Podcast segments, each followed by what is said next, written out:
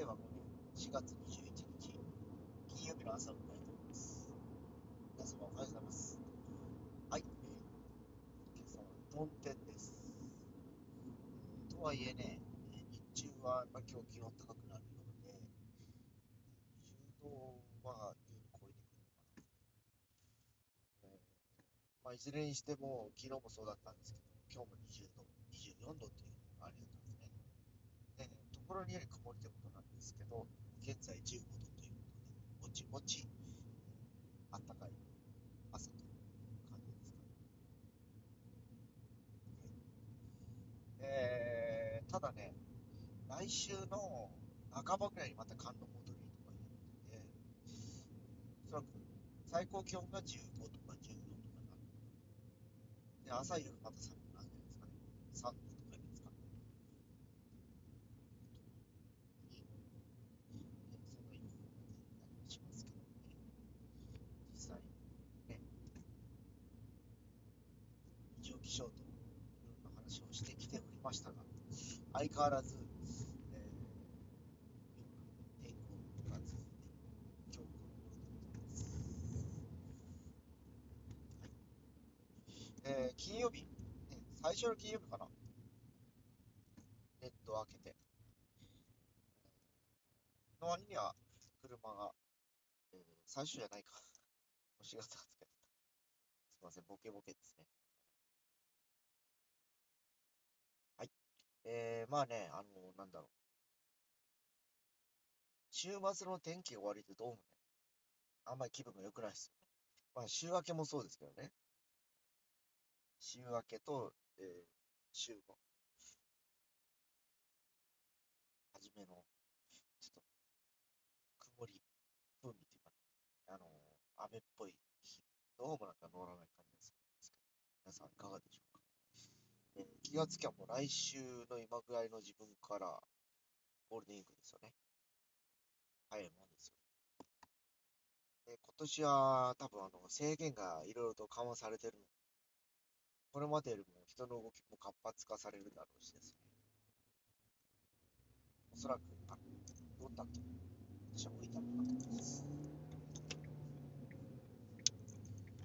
今まではね、やっぱりこう、入賞制限さほどあの人の動きもそうでもなかったと思うんですけど、今年こそはって多分みんな思ってるでしょう。ただ、昨日テレビで見てましたけど、やっぱりこう、第9波ですかね、次が。夏前ぐらいということで、今が4月でしょ。だから、6月あるいは7月ぐらいに来るんじゃないかなと予測され。そうなると、この7月というと、福岡は、博多祇園山笠というまた大きなお祭りがあるわけですね。多分山をに出る人たち方は今年はね、今年こそはと思ってる人も多いと思うんですけど、それでもまた制限とか食らっちゃうと、なんだかなーっていう気がしますよね。まあ、水僕は山笠が好きなわけでも、参加するわけでもないんですけど、山のぼせっていう人たちの周りに結構、若い頃から身近にいたっていうかですね、結構見てきたからね、そういう人たちはね。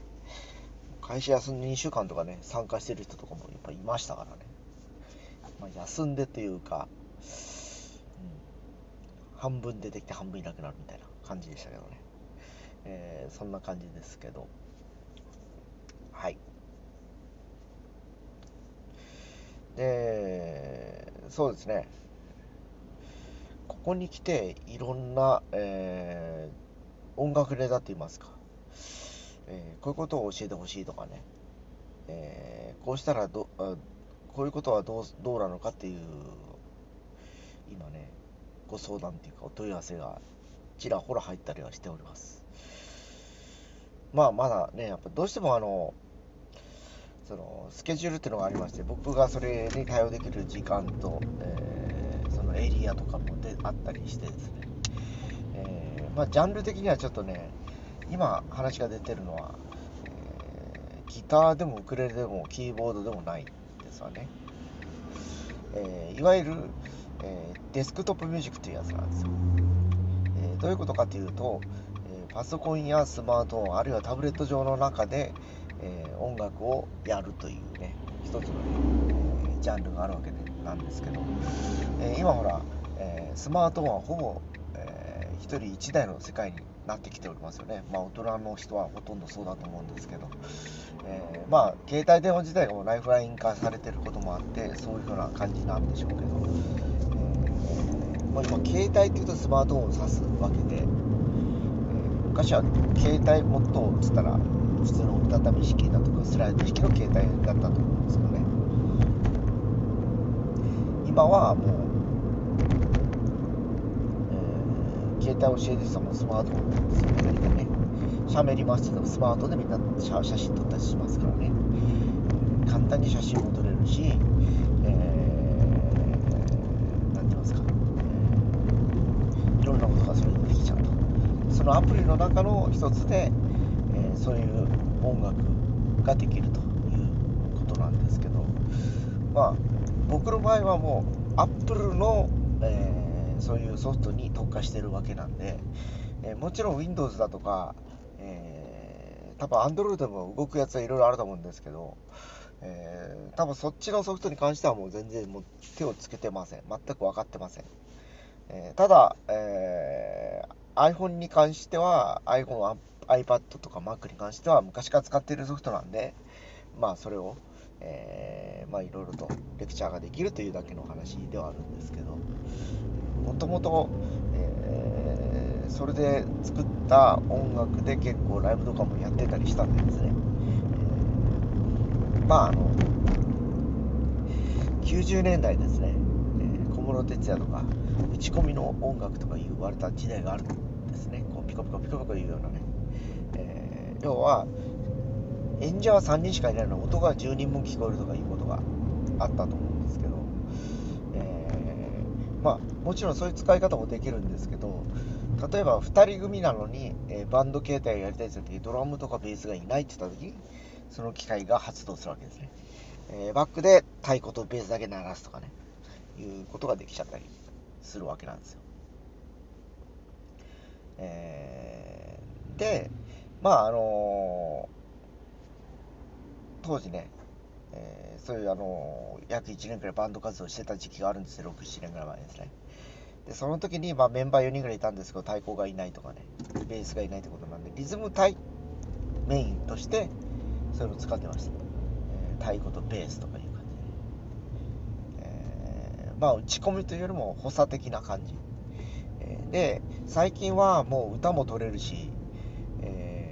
何時かな、生楽器も録音できたりするわけですよ。非常にね、あの、年々ちょっとグレードアップっていうかね、アップデートしていってて、今ね、あのー、すごい、えー、ソフトがデフォルトで載ってるんです iPhone とか iPad とか買った時も入ってたただで、えー、まあ、それを使うか使わないかということなんでしょうけど、えー、結構な、興味あってもそれを使いこなすまでは本当時間かかるわけですよこれね。かなかなかね、えー、まあ、ちょっとは行って学習を教えるといったところで難しい状況だったりするのでやっぱりそこはきちっとしたしかるべき環境の中できちっと教えていった方が、えー、まあ、これ本当にあの学習なんでこれに関してはですね。楽器の習得とはちょっとまた違う側面があるんでそういう感じで、えーお伝えすることが多いですね。まあ、そんな話がちらほら出てきてるので、まあ、ちょっとね、興味本位というのもあるんでしょうけど、えー、結構そこからちょっとやっぱいろいろとそのね、えー、学習するという